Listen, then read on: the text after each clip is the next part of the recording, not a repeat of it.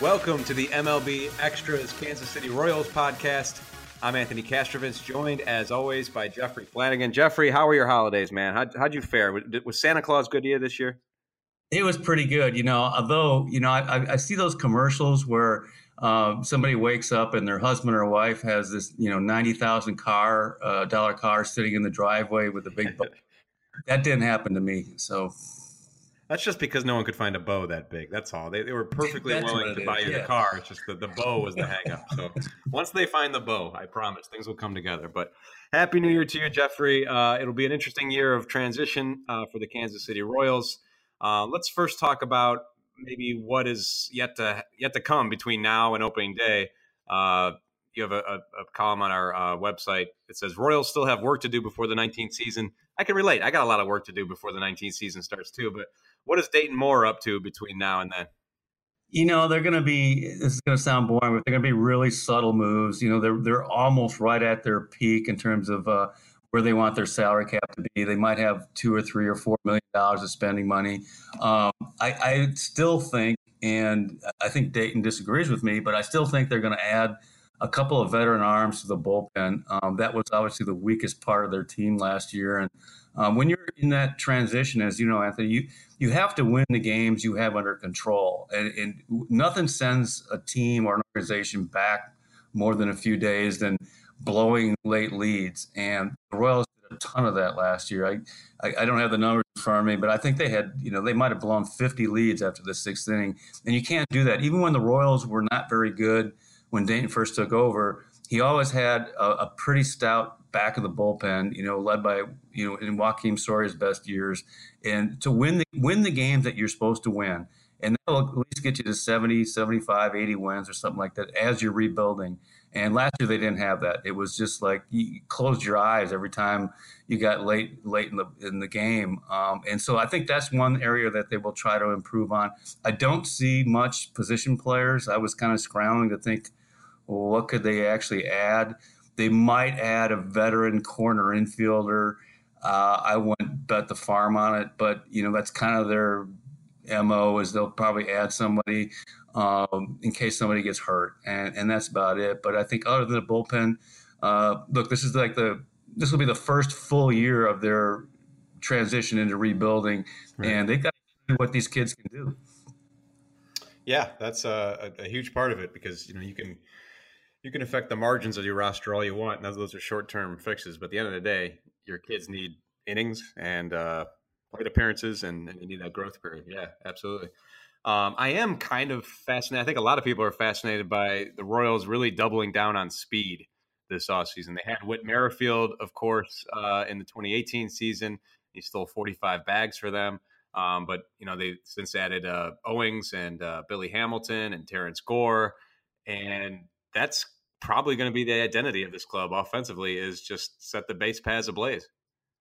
Absolutely. Um, and that's what you have to do in a big ballpark like that. And I think they kind of drifted away from that philosophy um, in, in 16 and 17 and 18, um, where they thought, well, we've got 81 games on the road, so we need to be prepared to try to hit some home runs on the road. But that's not who they are. That's not what got them to two straight World Series and, and the World Championship in 15. They got there because they played small ball, they played great defense, they had a great back of the bullpen. Uh, the rotation wasn't that great, but they did all those other little things, and and they drove opponents crazy um, with the speed on the bases, and and we saw that in the wild card game in 14, where they whatever they stole seven or eight bases. Um, maybe it was more than that. I can't remember anymore. But I mean, that's who they are. That's their identity. And um, I just got off the phone with Terrence Gore, as a matter of fact, and um, that story's going to show up next week. But uh, they, they picked up Billy Hamilton in the uh, in the winter meetings. Uh, they've already got Mondesi, who a lot of people think is going to steal 70, 80, 90 bases. Who knows? Uh, Whit Merrifield led the major leagues in stolen bases last year, was just 45 he'll probably end up fourth on the team in steals this year with uh, the addition of, of Terrence Gore and, and, and, Hamilton. And, and we know that Mondesi is going to, you know, steal a bunch of bags too. So they're going to try to be a elite at a couple things, elite at uh, base running and stealing bases, elite at defense.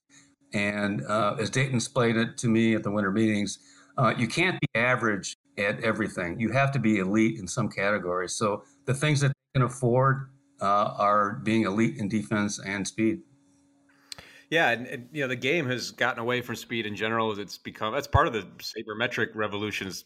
Teams have put a number on uh, what your percentage has to be for it to even be worth your while.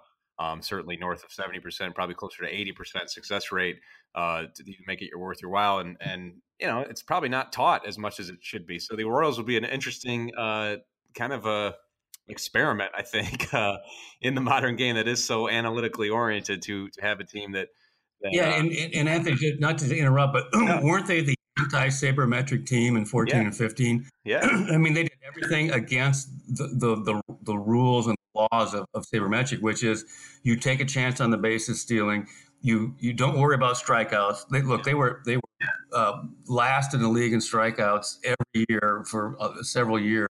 They just put the ball in play, put pressure on the defense, make them commit, make them mess up uh, and that's how they won games. They won a lot of three to two, four to three, and it was an exciting brand of ball. I thought. I mean, it was fun to watch. And and and, and a Royals official told me the other day. He goes, uh, "You're talking about stolen bases, and you mentioned the percentage is seventy eight percent. What play in baseball, if there is any, has an eighty percent success rate?" Hmm. No, that's a good. That's a great point. Yeah. I can't think of any, but I, I mean, it's something like, funny, but no, I, no, I can't. well, no, please do. But I mean, I'm just saying. I mean, when he made that point to me, I go, that makes total sense. I mean, what play in all the sports has an 80% success rate at its worst, and that's with, with not even great base stealers that the Royals have now. So anyway, uh, I think that's the direction they're going to turn back to, and uh, I think fans will love it again. I think it's going to be fun for baseball. Chris Sale's slider. That's about all that came to mind. um, but no, I, I, think that you know there, there's a lot of uh, the game's getting really homogenous. Or my how about my percentage hitting a, last call on a, on a West? yeah, well, that's north of eighty for sure. Um, the uh, you know the game the game's getting pretty homogenous in, in terms of how rosters are constructed and so that that's why I like it. Like I, I like you need some clubs to kind of go against the grain and, and, to try some different things, and this is an example of that. And the Royals are a perfect, you know, they're in a perfect scenario to do that sort of thing because as I as we as we know, 2019 is not a year geared towards contention. So let's let's see what this looks like, you know. And I think they, you know, it it's tough sometimes to sell a fan base on a product that is in transition, but I think that that's just it's pleasing to the eye when a team is active on the base paths it's something that uh, is, is energetic to watch. So um, they, they, could be fun to watch if they can. They got to generate the traffic. Will be the big key there, of course. I mean, that's been the big bugaboo in Billy Hamilton's career is you know not being able to steal first base. Absolutely, but they want to get back to a motion game. I mean, baseball has become kind of a a stand around game with the three direct outcomes, you know, the strikeout, walk, home run. And, and, they want to get back to being a motion game. And I think that's why the ratings were good for them in in the early years, and uh, it's it's a fun, it's a more fun game to watch if there's a lot of motion, and that's what they want. They want more motion, and um, I think we're going to definitely see it. And it's not just can Billy Hamilton get on base and blah blah blah. Terrence Gore is probably going to start total of five games next year, but Ned Yost doesn't pinch hit a lot, but he does pinch run a lot, um, and he'll have that weapon on the bench, and and, and their analytics people say, look, if this guy, if Terrence Gore can have hundred pinch running opportunities, he's going to steal seventy bases, maybe more. And again, that made you know stop me in my tracks. I go, that's absolutely correct if you just do the math, uh, and that's if he only steals one base. Um, he, he gets on base, he's thinking second and third. So um, you can easily see why they feel like he can get those numbers up to the 70, 80, 90, and they can steal 250 bags as a team. Uh, I know you talked to you talked to Whit Merrifield about this topic. What do you have to say about the Royals in general heading into 2019? I thought he said something interesting at the end of our conversation. Uh, we were talking about the division, and uh, you know, like the Tigers, um, we all know are probably in maybe their first full year of, of, of transition rebuild to uh, the White Sox I, think they've been rebuilding for three or four years. I'm not sure. Do you? I mean, I, am not sure what they should be better than they are right now. But now they're in the, in the market for whatever Machado and Harper, and I think they're going to probably make a move up. Um, the Twins, kind of in that never never land too. Um, the Indians seem to be selling off pieces. You're closer to that than I am. I don't know who's going to win the division and why I want a team that maybe comes up with a bullpen and maybe some young stars rise up. Why couldn't the Royals be a sleeper pick somewhere in that division? Not maybe to win it, but at least second or third. And that's what what Whit was saying. He goes, "Why are they just discounting us?" And um, of course, they'd have to get off to a great start and all that good stuff. But um, it's interesting. I mean, I don't know if they have the talent to. You know, they lost 104 games last year. Uh, can you turn it around that fast? I don't know. Yeah, I, I want to see uh, more of the Mondesi experience in, in 2019. Is it's kind of a, a, big X factor for them. If, if, he's if he's what we saw those last couple months, you know that, that changes the complexion of a ball club uh, for a full year. But yeah, just generally speaking, they like we said, they need the traffic to take advantage of the speed, and uh, they need their young guys to to get their acclimation to the big league level and to and to take a step forward for them. So, a lot of uh, interesting times ahead for the Royals and their fans and Myself and Jeffrey will talk about it each week here on this podcast leading up to spring training. Jeffrey, thanks for doing this. Thank you, Anthony.